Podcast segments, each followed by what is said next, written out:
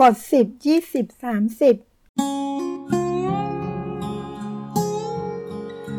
โลกไม่หยุดนิ่ง เราจรึงต้องเรียนรู้ เรามาเรียนรู้ด้วยกันนะคะ ขอต้อนรับสู่เซอร์วันพอดคาส์ค่ะ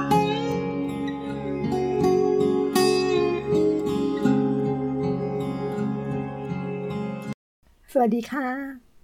มารู้จักกฎนี้กันนะคะ 10 20 30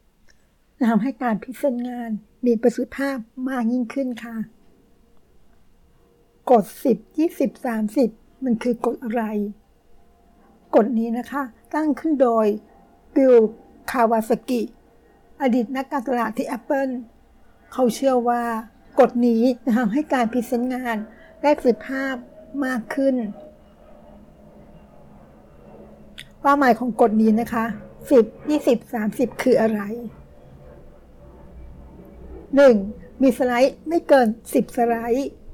2. มีเวลาในการนำเสนอไม่เกิน 20 นาที และ 3. มีขนาดฟอนต์ไม่ต่ำกว่า 30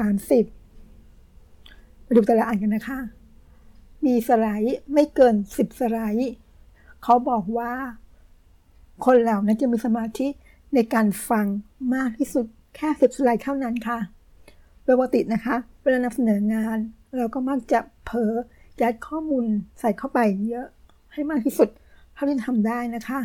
แต่คนฟังไม่สามารถซึมซับข้อมูล ทุกอย่างได้ทันทีที่ได้ยินนะคะ พวกเขาต้องการให้มีการเว้นระยะ เพื่อทำความเข้าใจข้อมูลตัวเองได้รับมานะคะ ฉะนั้นถ้าให้ดีเราควรจะกระจายแต่ละประเด็นลงไปในแต่ละสไลด์เมื่อพูดถึงประเด็นหนึ่งจบแล้ว ก็ค่อยเปลี่ยนไปสไลด์ถัดไป วิธีนี้ก็จะทำให้การแบ่งแยกแต่ละสไลด์ เป็นการแบ่งแยกแต่ละประเด็นที่ชัดเจนได้แล้วนะคะทำให้เห็นว่ามีข้อมูลไหนที่ไม่จำเป็นต้องใส่มาด้วยค่ะ ถัดมานะคะ ในการนำเสนอครั้งหนึ่งไม่เกิน 20 นาทีค่ะ ถ้าเราเคยหมดอารมณ์ในการดูซีรีส์เรื่องหนึ่งเพราะว่ามันหนึ่งแต่ละตอนมันยาวถึงหนึ่งชั่วโมงครึ่ง ลองคิดดูนะคะ กลับมาที่งาน present ค่ะ แล้วก็มีคนนั่งฟังงาน present งานขนาดนี้เขาทำหน้าอย่างไง ผ่านเป็นหนึ่งชั่วโมงก็แล้ว เรายังเสนอไม่จบนะคะ เพราะฉะนั้นถ้าเป็นไปได้พยายามนะคะ พยายามพรีเซนต์งานให้จบภายในเวลา 20 นาทีค่ะ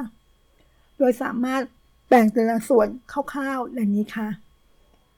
ส่วนแรกคือเกินนำนะคะ 1 นาที คนฟังส่วนใหญ่ควรจะรู้อยู่แล้วนะคะว่า เรานั้นจะพูด เรับเนื้อหัวข้ออะไร เพราะเราก็ไม่จำเป็นต้องเกินนำให้ยาวยืด ถ้าทำแบบนั้นคนฟังก็จะยิ่งรู้สึกว่าการพิเศษครั้งนี้ต้องใช้เวลานานแน่ ๆ เลย ถัดมานะคะกล่าวถึงหัวข้อหรือปัญหาหลักที่ต้องการจะพูดสินาทีค่ะ เมื่อเกินนำแล้วก็ให้เข้าประเด็นหลักทันทีเลยนะคะ ถ้าให้ดีควรมีข้อมูลหรือสถิติต่างๆ มันเน้นย้ำถึงความสำคัญของหัวข้อที่เราจะพูดถึงด้วยค่ะ ถัดมานะคะ เนื้อหา 13 นาที ส่วนนี้เป็นส่วนที่เราจะให้ข้อมูลว่า เราจะรายงานผลการทำงาน หรือแก้ปัญหาที่เกิดขึ้นได้อย่างไร สรุปค่ะส่วนสุดท้ายนะคะ 2 นาที กล่าวสรุปเนื้อหาทั้งหมดอีกครั้งหนึ่งเพื่อย่อยข้อมูลให้คนฟังเข้าใจได้ง่ายขึ้นและเพื่อเตรียมความพร้อมให้พวกเขา มีโอกาสถามคำถามในช่วงถามตอบด้วยค่ะ ถัดมานะคะ ข้อสุดท้าย ฟอนต์มีขนาดไม่ต่ำกว่า 30 เขาเชื่อว่าฟอนต์ตัวใหญ่ ๆ ตัวโตๆทำให้การ present นั้นมีอิทธิพลมากกว่าหรือมี impact มากกว่าให้ผลอยู่สองข้อค่ะ ข้อที่หนึ่งนะคะ การใช้ฟอนต์ตัวใหญ่ทำให้เราจำกัดจำนวนข้อความเป็นหนึ่งสไลด์ไปโดยปริยายนะคะเมื่อสไลด์มีข้อความน้อย คนพูดก็จะไม่เอาแต่อ่านข้อมูลในแต่ละสไลด์นะคะทำให้ผู้ผู้ฟังมีส่วนร่วม มากขึ้นค่ะ และข้อสองนะคะ คนฟังเองก็จะจับประเด็นประเด็นหลักจากสไลด์ได้ดีกว่าด้วยนะคะ พอยิ่งข้อความสั้นก็ยิ่งเข้าใจได้ง่ายขึ้นค่ะ นั่นคือทั้งหมดของการของกฎ 10 20 30 นะคะ ของการพิเศษงานต้องจำไว้สักนิดนึงค่ะว่ากฎนี้ก็เป็นเพียงแค่ guideline คร่าวๆเท่านั้นเองค่ะและชีวิตจริงของการทำงานเราอาจจำเป็น ต้องมีการ present เกินสิบสไลด์ได้บ้าง หรือใช้เวลาในการ present งานเกินยี่สิบนาทีได้บ้างนะคะ หรือจำเป็นต้องใช้ฟอนต์ที่มันเล็กกว่าสามสิบก็เป็นไปได้นะคะ ประเด็นหลักของกฎนี้ก็คือ การย่อยข้อมูล ให้เหลือแค่สิ่งที่จำเป็นต้องการนำเสนอ และพยายามทำให้คนฟังเข้าใจในสิ่งที่เรานำเสนอให้มากที่สุดระยะเวลาน้อยที่สุดที่เราทำได้นะคะ